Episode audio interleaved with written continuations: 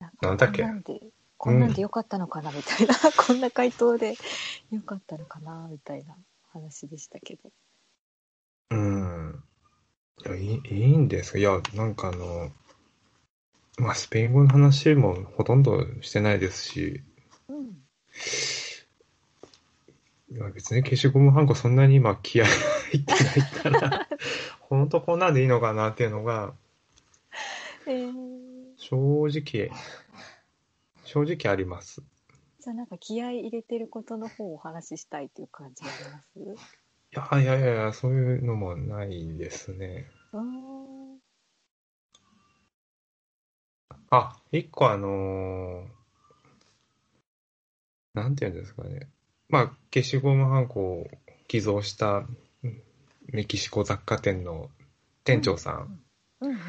あのー印象としてとてもスピリチュアルなことが大好きな感じがあるんですけど、うんうんうんまあ何かっていうう占いとか、そういう、うんうんなんていうんですかね。ちょっとこう神がかったところの領域の話。こういうのが、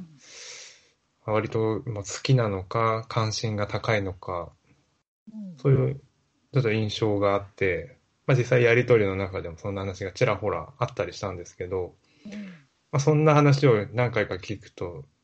あのーまあ、自分自身もちょっとか興味が湧いてききたんですね。うんで実は昔、あのー水木しげるさんの漫画で「悪魔くん」っていうのがあったんですよ。うんうんうん知ってますかはいあのめ呪い魔の法死陣体のやつでうすわあそうそうそうそ うそれ。はいねえっ、と、まあ、この話した時点で、あー、あーって大体世代がバレてしまうんですけど、 バレてしまうバレてしまいます。あのーはいまあ、それが当時何歳だったかっていうのはちょっといい別として、うんうんあの、魔法陣書いて、主人公の悪魔くんは、タロットカードを使ったんですよねう。んうんうんうんで、そのおもちゃがもうむちゃくちゃ流行ったんですよ、当時うん。はいで、流行ってるから当然僕も買いまして、うんフルセットで持ってたわけですよ。えー悪魔 くんセット、デラックスってやつを。うんうん、で、そこにあったタロットカードって、今思うと、その一般的なタロットカードと全く同じものが入ってたんですね。うーんもういわゆる本当に占い用のタロットカードと同じ、ただ絵が悪魔くんのキャラクターだったっていうだけで、うーんもう少しあの小学生とかね子供たちがこう分かりやすいような説明がちょこっと書いてはあったんですけど、うんそれでももう本格的なものとして使えるものになってて、まあ、それにはまったんですよ。うんそれを思い出しちゃって、うんあのータロットカードとその解説書みたいなの買っちゃいました。えー、じゃあ自分でこうカード切って自分を見る感じですかいやいやいや、まだカカードが届いてないんですよ。あそうなんですねなんで届いてないかというと、あ、これネタバレになっちゃうかな。まあいいや。 かなはいあの、うん。届くのが、届くのが何何日だっけ ?3 月何日なんで、えーこれ何日に公開するんですかどのくらいかな、その奈良さんのを配信した後なので、14日ぐらいああ、じゃあいいかになるのなも。じゃあいいです、いいです。あのはい3月10日か11日頃に届くらしいんで、うんうんなどこから届くかって言ったらアメリカから取り寄せたんです。はい、なんでそんなアメリカから取り寄せたかっていうと、うんどうせ買うなら、スペイン語で表記されたタロットカード買おうと思って、わざわざ探しして買ったんですよ。へえあるんですね。あったんですよ。へえで、買っちゃいました。えー、私あのまどかさんにオオラクルカードでしたっけはいはいはいはいあはい。のやってもらったんですけど、はいアレサンドロさんと同じカードですよ、これって言われ たのが、ちょ ちょっとうろ覚えですけど、なんか出ましたよ。天使だったかな、うん、同じって言われました。へー。うん同じだそうです。いや、うん。僕もオラクルカードって何かよくわかんないですけど、まあ、あ私もの、よくわかりませんが。 絵ふ絵札でとりあえず、その状況を、こ占うというか判断するらしいですね。うーん、面白いですね。そう、私、裏会部で何って、まさにタロットカードについて話をしたいと思っていたんですよ。そ そうなんです。そうすですごかい。ね先読み上手ですね。え、伝わった自分がすごいわ。すごいですね。うーん。すごいですね。振る前に、あ、そうそう、その話なんですよって思いながら 聞いてたんですけあど。読み上手ですね。あ、何にも、あの、考えてなかったんですけどね。ああ、すごい。なんか、タロットいいんじゃないですか わかんないけど。そう、それでですね、作ってみようよって話を投げかけられまして、うんうんうんうん。どうやって作っていいんだろうっていうのを今調べているところです。あうんあ、、カードを。カードを、型に印刷するんですかあのー、印刷所を使うと、ワンセットから、ワンセットって言ってもあれ78枚あるんで、全部で。。まあ、あの、基本カード、2種類あるんですよ、カードが。22枚と56枚って分かれていて、そうなんだまあその22枚だけでもと思うんですけど、それ作るのに印刷所を通すとやっぱり、ワンセット1万円ぐらいかかっちゃうんですよ。あーそれ、け名刺のくだれと一緒じゃないですか。もうそう完全に同じです。 だけど名刺って掘っち1ゃ枚、いうのかなみたいな。やいや名刺って1枚作ると、まああと全部コピーじゃないですか。はいはいはい。タロットカードって全部違う絵柄なんですよね。全部違いますもんね。おいおい、1万かけて、さすがに、これは、100セットぐらい作るならまだしも、そうですね。結局1セット作っても100セット作ってもそんな値段変わらないんで。うん。うんさっきあのカメラの話、レンズの話しましたけど、アレハンドロさんってカメラやるんですか一応一眼レフでさあの全て撮影してます。そうなんですね。あ、そうだ。一眼作っレてフる、工一程とか眼ミラーレスす。ごいミラーレス。うん。はい。うんで撮ってます。写真とかもどうかなみたいなのなんかふと 写真っすかいやー、デブ症なんで、あんま。そうなあんですのー、風景、最初買った時はやっぱりどっか意気込んでってやってみましたけど、結構大変ですね、写真撮影ってのも。でもどっか行く必要もなく写真ってなんかどうにでもなるというかなんかなんて言うんでしょうね何か風景を撮らなきゃいけないものでもない気がしていてなんかほう。なんかになんないかなんかあるんですかそんないい活用法があるなら、あのー、稼働率が低いんでカメラ。 なでなんかなんかアイデアないかなとか思ってこれそれこそなんかいろんな方からねアイデアを募集したいとこですよねなんかアイデアってそういうものかなみたいないろんなとこから出てきたら面白いですよねうん、カメラ、いいの買った割にはあの使い方あんまり把握してないので、うーんもったいないなと思ってます。じゃあうんなんかあの、アレグリヘでしたっけあ、はい。そう、あ装飾品あでもあれはの。動かないな。なんかメキシコの人形を、はなんいか。タロットカードって人の絵だったりするじゃないですか。はいなんかはいはい人形をこう机に置いて、タロットカードのなんかこう、動きっぽい動なんかこう配置にしてそれ写真撮ってカードにするとかおー。おー。あ、写真にしてしまうっていうことですか。そうですそうですなんかそれを手短になんか人形とか使って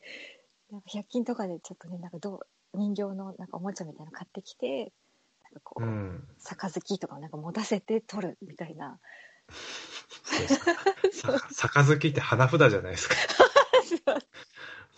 違ったタロットカードでしたね さ あの月見に花とか。みた いなもう写真で作るメキシコ雑貨を使ってみたいなのなんか私は浮かんだんですけどね。うんあーあー。そうですね。いや、で、もう一つそのタロットカードでいくと、あの、なんていうんですか、裏の、裏っていう、表と裏どっちが、どっちかわかんないですけど、トランプみたいに、トランプでいくと数字が書いてある方とうん模様が書いてある方っていう話でいくと、うんうん模様だけが書いてあって、その数字面の方が真っ白なうんカード、まあ要はトランプだと思うんですけどね、あれ。うんうんそれが売ってたんですよ。おーおーで、まあ、トランプってあの、両面とも、あの、 何加工かわかんないですけど、ちょっとこう汚れが付着しにくいくいうんうんうんうんうん表面加工してあるじゃないですか。はいはいで、それが裏だけしてあって、表は、あの、紙なのかちょっと、実物を見たことがないんでわかんないんですけど、うん要は、ペンでそこに書き込めるようになってうるんものがあったんですね。うん手書きかなと思って今、うんあのそれは、うん、それはそれでチェックしてます。うんうそれん、は面白いですねなんかどうにでもアイデアが出てきそうで面白いそうですね。でもどうし、うん、まだタロットのことを何も知らない状態です。いきなり取り組んじゃダメだろうなと思って、もうちょっと勉強してからにはなるんですけどね。うんうんうんうんうんあそうだあのメキシコ雑貨店のナダさん聖人さんの方からはい。あの質問という かし植物に詳しいアレハンドロさんにぜひ教えていただきたいっていうことではい。あのサボテンをはい。日本でもそのはい育てるコツというか、冬を越せないっていうのがやっぱ難点みたいで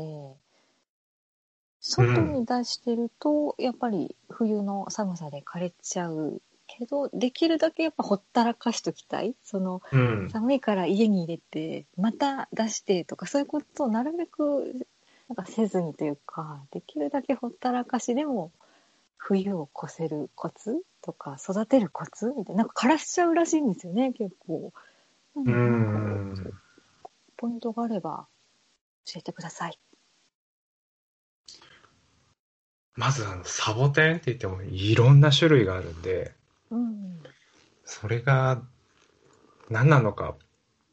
ていうところからスタートになっちゃうんですけあど、ーうんまあ、サボテンも含めて多肉植物ってのが大きなくくりになるんですようんうんうんね。まあ、多肉植物で一般的にはトゲのないうんものを指して、サボテンはサボテンっていううんことが多いんですけど、うんあの、寒さに割と強いものと弱いものってどうしてもあるんですよ。うんそれってじゃあ何かっていうと、原産地なんですね。おーはい今サボテンって話できたんで、そのサボテン、どこ産うんそもそもどこで最初に見つかったところのやつっていうのをちょっと調べてみると、結局そこが一番最適な環境なので、はいはいそれに合わせてあげるっていうのが長持ちさせるコツなんですうんよ。うん。うんじゃあ寒さに強いところ寒いところで見つかるサボテンもあるってことなんですかえーっと、寒いところは少ないです。ただ涼しいところで見つかっているものもありますし、うんうんすごい暑い、本当に砂漠の中で見つかっているものもあるので、うんうんそれがどっちかによっては随分とその、扱い方って変わってくると思うんですよね。うんうんで、もう一つは、あのーまあ、日本でしか、その、入手することはできないじゃないですか。持ってくるっていうのは特別な許可がいるので、うんうん多分日本国内に流通しているものを買ってると思うんですけど、うんうんどういった環境で栽培されているものかによってもやっぱり変わってきます。うんうん、で、あと、おそらくその花屋さんとか園芸店のコーナーとか、そういうところで買うと思うんですけど、そこで何日間そこに滞在してたかでも、そのサボテンそのものものの元気の良さが違ってくるんですよね。えっ、と、簡単に言うと、すごいあ劣悪な環境にしばらくいたら、当然、枯れやすいものを手に取ってしまうんで、そうそれも、なんだろう、もうね、見極めは難しいんですけど、運なんですよ。難しいですね。じゃあ、いざじゃあ入手したものを、じゃあどうやって持たせようかっていうと、うんもう基本的には本当にほったらかしでいいんですよね。うんで、あのー寒すぎず、暑すぎず、ジメジメしすぎず、カラカラしすぎず、うんいわゆる人間が心地いいなっていう空間に置いといてあげれば、うんで、あと、たまに日光が当たってほしいんで、日光浴ができるところ、ガンガンに当たっちゃうと、誰だって日焼けして辛いじゃないですか。うん人が心地いいと思うところに置いておけば、大抵長持ちすると思います。うんで、何ですか誰だってこう、まめに声かけられたり、ツンツンされたりすると嫌じゃないですか。うんうんうんたまにはほっといてあげるっていうのも大事なんですよね。あそうまあ、人だと思って接してあげるのが一番いいんじゃないですかね。あなるほど、はい。じゃあ外に置きっぱなしとかはやっぱ寂しいんじゃないですかってことなんで すねそうですよじゃあもう家族の団らんの中に置いてこう健やかに 育ててあげるというかそうですね。あの、つかず離れずぐらいの、こうあほったらかし感と、なんだろう、生かさず殺さずのー、うん、適度な、え環境を整えてあげれば、あはい。案外いけるんじゃないかなと。ーうんまあ人だと思ってっていうのは本当その通りかもですねそうですね。アレハンドロさん今なんか育ててたり育ててたりしないんで すか今はないですね。昨年の夏は、メダカを大量に、う大量にというより は、5匹、5匹もらったら、ん、うんえっ、と、えーと、オスメスのつがいがいたので、はい その中に。大量に増えてしまって、えっと、すごいたくさん、あの、ブリーダーみたいな状態にブリーなダってま した。ーメダカの。メダカ、あもう本当いろんな人にあげてもあげても増えちゃったんで、ええそんな、はいメダカってそんなに増えるんですね。いや、すごい増えましたよ。ええで、まあ植物の話なんで、そのメダカを飼ってる上で、あの、はい水草、うんうんうんうんうんうん。ホテイアオイっていうあの、ぷくっと膨らむ水草を育ててました。うん。水草も、なんか種、種、な、苗っていうんですかそなこから育てる感じ。種というか、まあ、あの、一株もらって、ええ基本もらい物なんですけど、全部。あのうんあと、勝手に増えてきちゃうんで、うんうん。そのま ま、ほったらかしです。じゃあ、ほったらかすってなんか育てる上で、なんかいい手段、手法なんですね。きっと。ああ、そうですね。大事だと思います。あの、手をかけすぎるっていうのは、やっぱり、熟練者がやることなので、ああ、逆に、そう。そうです、そうです。どズブのど素人な自分たちは、なんて言うんですかね。手をかけすぎないのも一つのコツだと思います。うーんあその感覚は、なんて言うんだろう、こう、知らない人ほどなんかいろいろ手をかけなきゃいけないんじゃないかみたいな、いろいろやってあげなきゃみたいな、なんか思ったりしちゃいますけどね、土はこれで、なんかうちはこれでみたいな、あお水はこんだけあげてとか、なんか細かくやっちゃいそうですけどね。それって逆にプロっていうか、熟練の、よく分かってる人がやることなんですね。あもちろん水やりはね、大事な部分でもあるんですけど、そうですね。あの、加減っていうのをやっぱり探り探りやらなきゃいけないんで、うんそれをいち早く見つけられるかどうかが、まあ、鍵ですよね。うーん毎日やればいいってものじゃないし、毎日やらなきゃやらないで、んやらずにいたら、それは枯れてしまう原因かもしれないので、うんうんそその、適当にとか適度にっていう言葉の通り、うん適切な度合いっていうのを、こう、自分でも見つけるしかないですね。うんうん。うんじゃあえ、そんなこ意見と、をそん、そんなんで答えになりますかあ、なると思います。あうんはいなると思います。私も結構観葉植物をパキラとかはいはい。強いはずなのに枯らしてきてしまうアイビーとかであの持ってたんですけどおー枯れてしまってあのガジュマルだけ生き残っていておー今すくすく育ってるんですけそうどですね。今言った3つだとガジュマルが一番強いですね。強いですよね。これはほっといても本当に大丈夫ですから。本当に強くてなんかいつの間にか葉っぱも大きくなってああ、いいですね。ねえパキラ本当に早かったなアイビーなんて届いたその日に枯れてましたからね 多分その買ったところがそんなに良くなかったんだろうなとか思うんですけどそうですね。うん。根が腐ってたかもしれないですね。かもしれないですねうん。なので今ガジュマルだけ生き残っています ああ、でも生き残ってるだけ素晴らしいですね。それすら枯れてしまう人もいます ので。そうですよねうん、うんこれってなんか大きいものに植え替えたりとかしていってあげるべきものなんですかねそうですね。あ器といのう、かどんな器に入ってるかにもよるんですけど、こう、手でスポンって抜けるんだったら、一回抜いてみて、うんあのー、猫がすごい縦横無尽に回って、もう絡まってるような状態だったら変えてあげた方がいいかもしれないですね。うーんうん丸い器でちょっとこう入り口がすぼんでいるのでスポンとは抜けない感じ丸いがボール型ですかボール型っていうんですかねちょっとこう下がふっくらしてふっる。くらしていて入り口がちょっとこう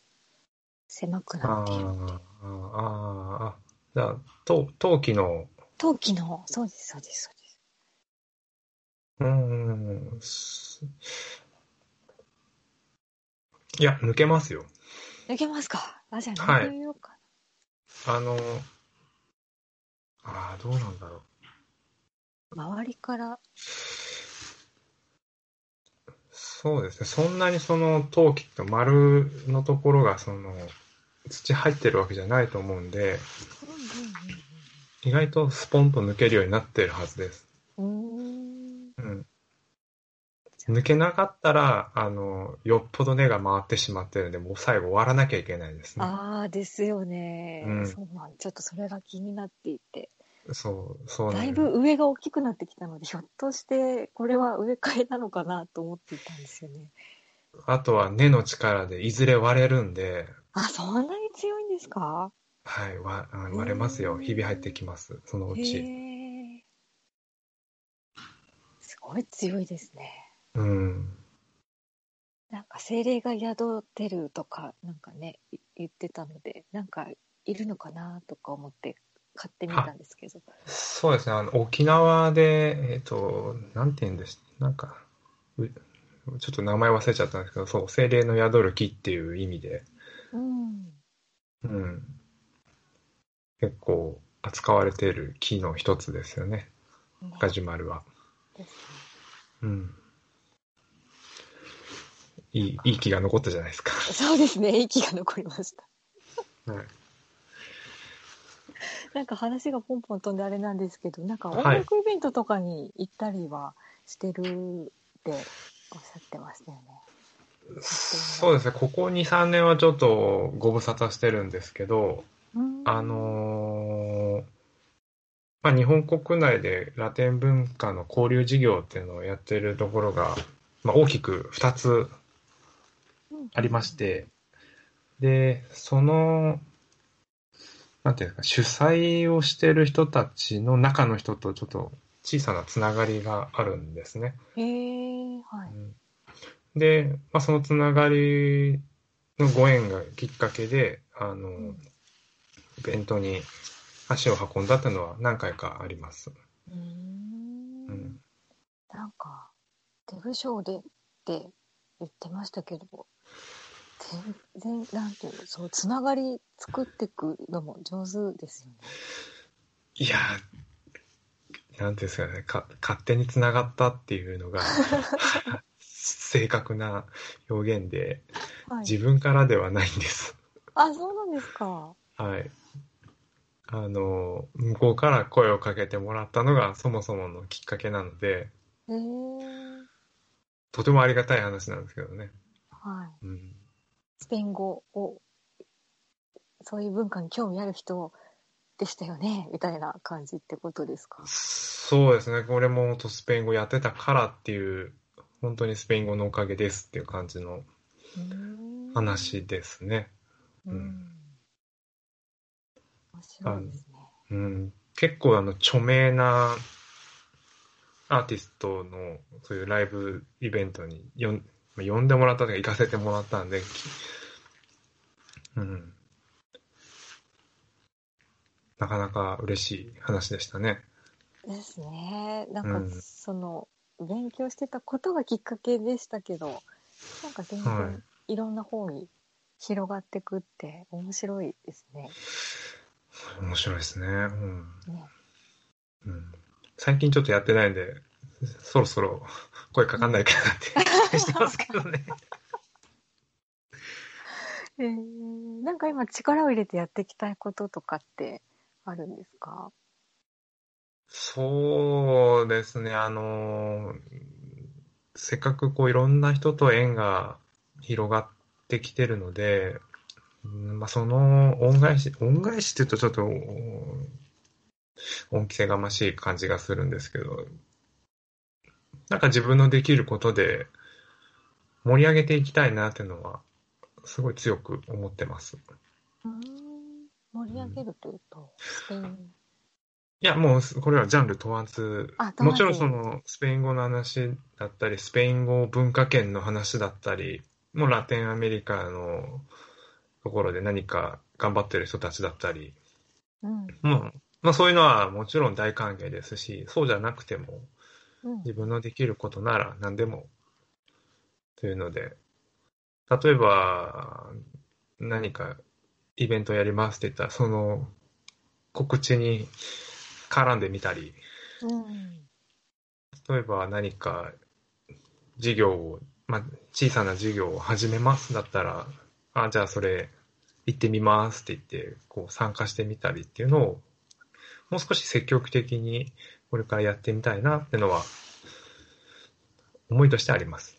うーんうんじゃあなんか結構イベント好きっていうかなんかそういうみんなでワイワイとか盛り上がるみたいそうですね。今までそういうことをやったことがなかったので、で、まあしかもこの、なんていうんですか、隠されたアカウントというか、な。うその、んうんうんうん表に出ない中の人としてずっとやっていたのをちょっとやめる方向に向かおうかなっていうのは思ってます。おーもうちょっと自分出ていこうかなみたいな。そうですね。まあどこまで出ようかなっていうのはちょっと迷うというか、まだ手探りですけどね。うんうん。そもそも隠していたのはやっぱり知られたくないみたいな。あのー大きな理由としてはやっぱりその、例えば SNS もそうですし、ブログも始めた時って、今から10年以上前なんですよ。うんうんうんうんまあ、ツイッターは本当サービス開始から1年ぐらい経った時にアカウント開設した時なんで、まあ、あれ10年ぐらい経ってると思うんですけど、あのーその当時って、海外に行った人が今ほどこう、もてはやされなかったんですよ。うん。おーはい。ただ、ああ、すごいねっていう、羨望の眼差しはされつつも、で、うんで終わっちゃうような流れがやっぱりあったんで、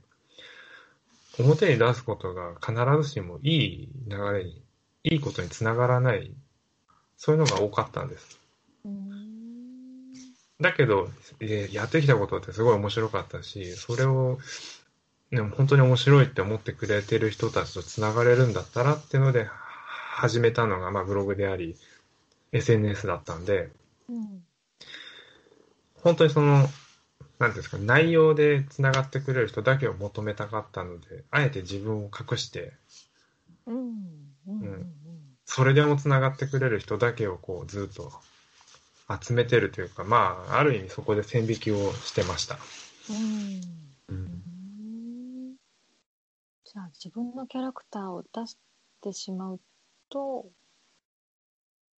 なんかこう本当に自分がつながりたいような人とつながれないって思ってたっていうことですね、そうですね。そういうことになります。うんまあ最近はちょっともろに自分を出すようになってますけ ど、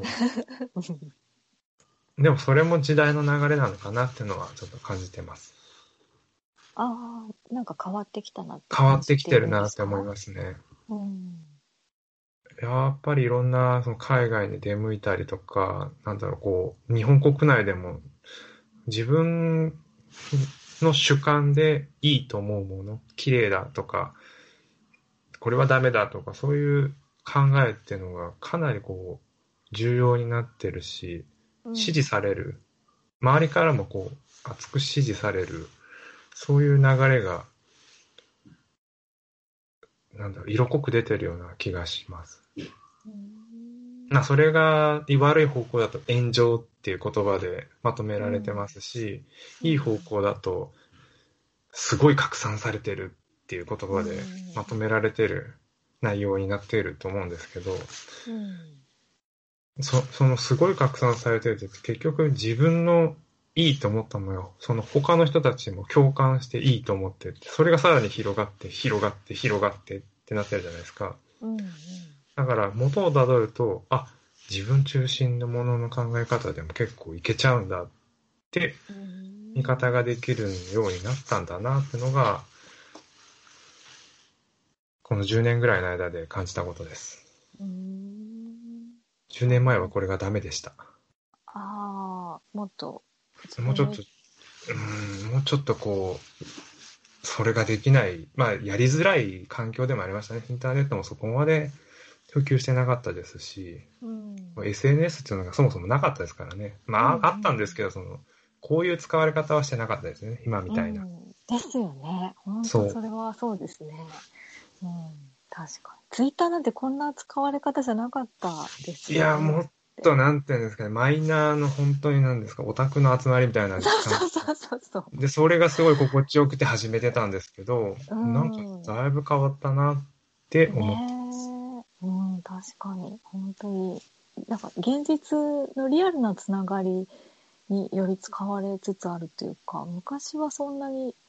なかったですよね。そうなんですよ。昔はもう、匿名性が高いからっていうのを推しに出してたのが、今じゃ、匿名が匿名でなくて、ね、あの、多分皆さんよくやると思うんですけど、例えば今ツイッターなんで、ツイッターのアカウントのアバターがうんうん。一つの個人情報として動き出すんですよね。うんうん。この人の会話が、だから、なんていうんですか、そのつぶやきを見ると、その絵がみんな脳裏に出て、うん、例えば今この喋ってる僕の声が、きっとみんなの頭の中にはあのアバターの絵が思い浮かばれているという、うんそういう状況になってるんじゃないかな。それぐらいこ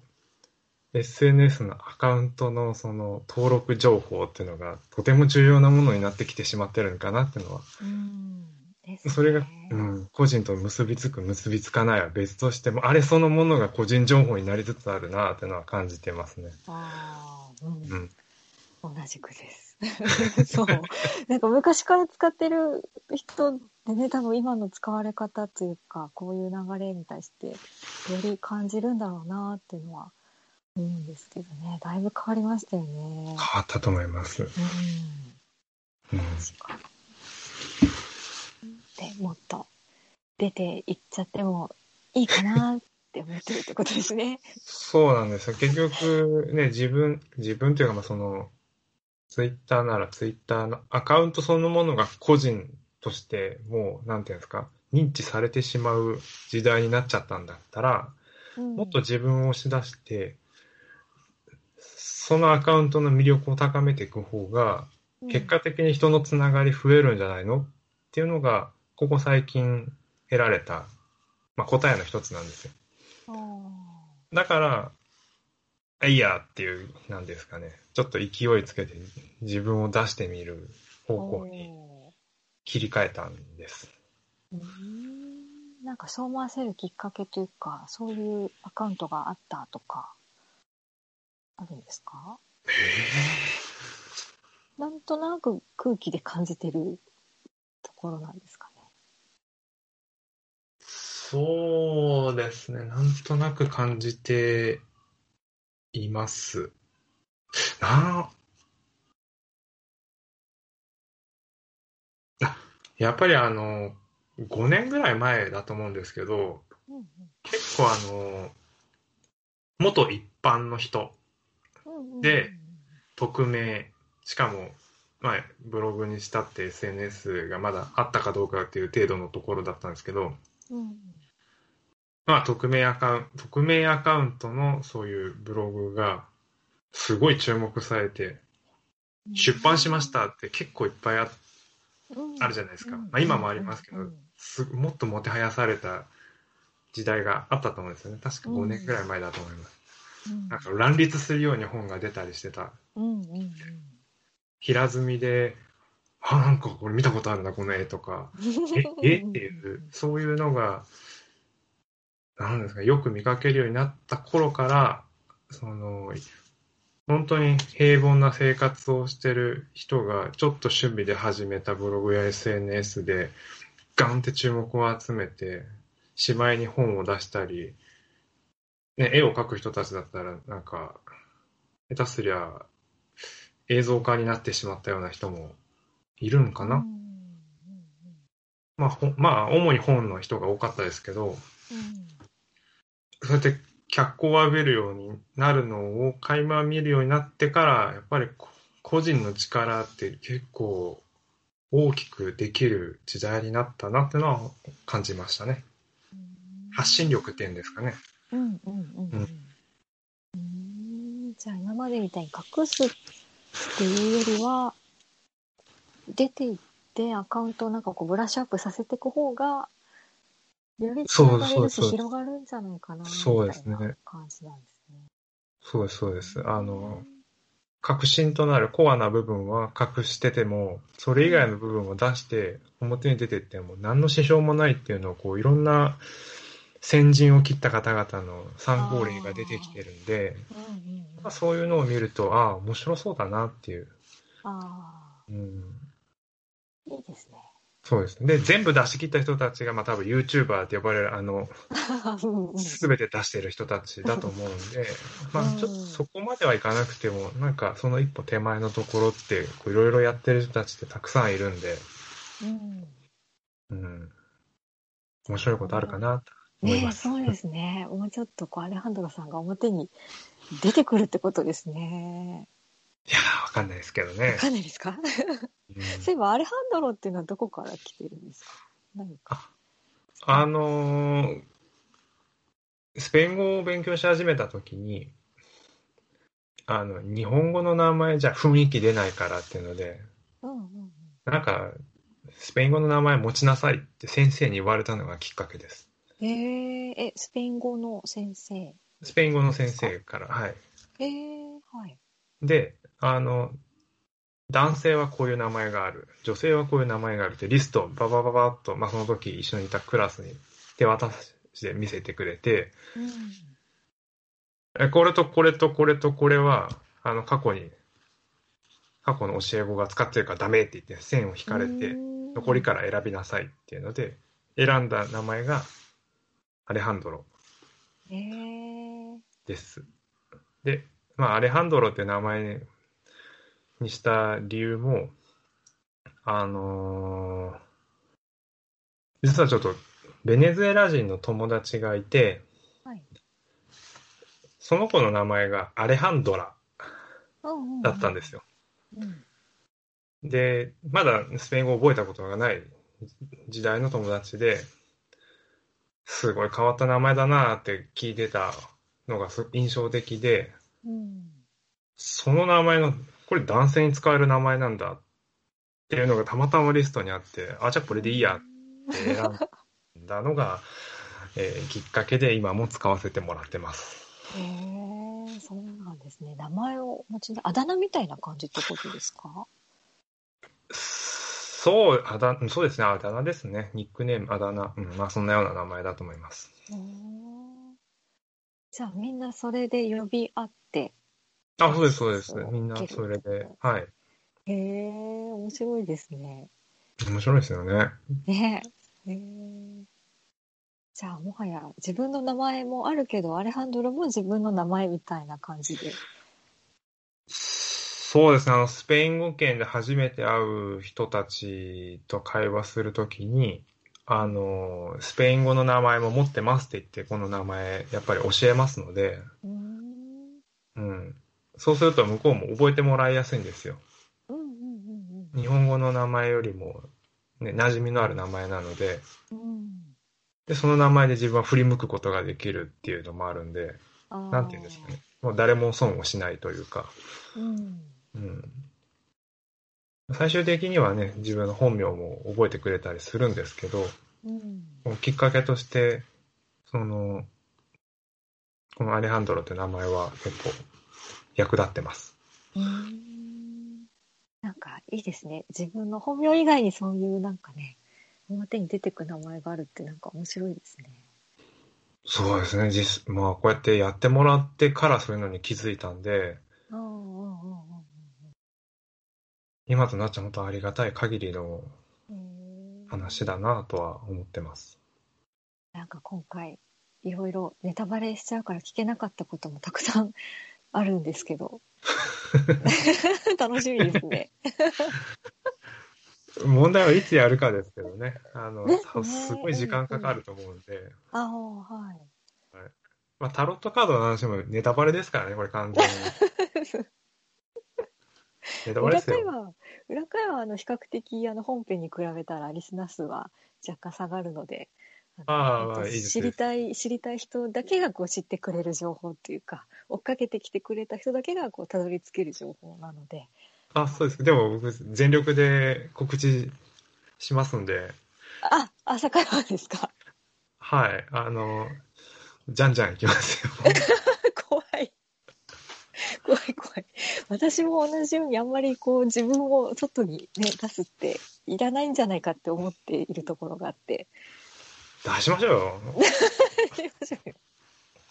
せっかくあの、もう今、今だから言えますけど、マイク付きの、ええあの、あい、何ですか、ハンコにしたんで。 あ、そうですよね。そうですよね。そうですよんうんうんねえ、ちょっとこれは、あの、一応あれですよ、会話をデザインしたいっていうあのキーワードをう着わ想ー、にすごい、拾ってくれたんですか。完璧ですよねへー素晴らしいわありがとうございます。そう最終的にあのこんなおデザインアルファベットの名前の方を切り取っていいですかね多分ボロっていっちゃうんでそんな脆いんですかわかんないですけどね。わかんないですね大丈夫そうですけどね。うわあちょっとこれ、あの、ツイッターのアイコンにしたいと思います。あどうぞどうぞもマイク持っうてるやつ。あ、朝会話の方がいいかな。どうぞどうぞ好きなようにあなんならあの原画デジタルデータにして送りましょうか私も掘るってこ とですかえ違います原画あ違う原画その原画ハンコを作るときに描いた絵があるんですよああ、うんうんうんうんうん。そっちだとハンコとはもうちょっと違う細い線で描いてるんで、うんうんううんうん。ん、ちゃんとした本当イラストですようん。じゃあそっち、どっちだろうな。綺麗に押せたら、綺麗に押せたらそっちをアイコンにしますけど、ちょっと押せなかったら、私もこのスタンプ代がそんなにいいものではなくて、シャチハタとかじゃないので、 100均の100均でも文房具店にしか置いてなかったんですよ。なくて、結構ね、探し歩いたんですけど。あそうなんですか100 100均均あり置いまてすなかよったんですよ、スタンプ代が。あそうですか2、3軒回ったんですよ、このスタンプ代を求めて。はあ、ずいぶんご苦労ささりましたね そういや、意外とないんですよね。その、手肉はあるんですけど、なぜかスタンプ代が見つからなくて。あそうなんですうんね。言って、結言局ってくれれば一緒に送ったんですけどね。で、私もネットで買えばよかったんですけど、あの、そうなんです。あ渡ーり歩いちゃって、もし、あれだったら、またあネットで買って、それか、あれですよ。その押したハンコの陰影をきれいに加工して、で、まあ、あの、SNS とか、まあ、ここれ今後紹介する記事とかで使うんで、それそのまま切り取って使ってくれてもいいですよ。うんうんうんうんうんうんあの、どうしても霞むじゃないですか、ハンコって。うんうんその霞みを除去した状態に。また来ましたね。また来ましたね なんだろうなんだろう今日何も何も頼んでないし何も来る予定ないんですけどこれ裏会話なんで私んちのこれ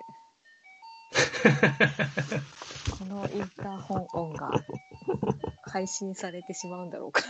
ないんですけど特にあの壊れた時全部直しますんで、直すっていうかあー作り直すっていう表現ですけど、はいはいはいうんやりますんで、あの安心して使ってくださありがとうございますい。はい。うんそういうの楽しみだ なじゃあちょっとこの後押させていただきたいと思います、いえいえ、もう本当に恐縮です。ありがとうございました。はい。じゃあ私この後ですね、会社に出勤しないといけなくてですあ、ね。そうですよね。そうなんです。わざわざありがとうございます。いえ、こちらこそ多分そういう感じじゃないと時間が合わないかなと思ってまして。 ああ、すいません。じゃあ、お仕事頑張ってください。ありがとうございます。和田さんのインタビューも超良かったのでお楽しみに。 ああ、そうですね。いそれいつごえ、あまあ、いつ頃って聞かない方がいいのかな。そうですね。来今週、来週中には出したいなというところですね。ああ、じゃあまだまだ編集作業中なんですね。そうですね。じゃあ、楽しみにしてます。はい。ぜひ聞いてください。アレハンドロさんへのメッセージなんていうのも入れてますので。ああ、そうなん ですか。本当にありがたいお楽限りしです。みに。はい。はい。 ありがとうございました。ええありがとうございます。じゃあ失礼します。また。あはい。りがとうございます。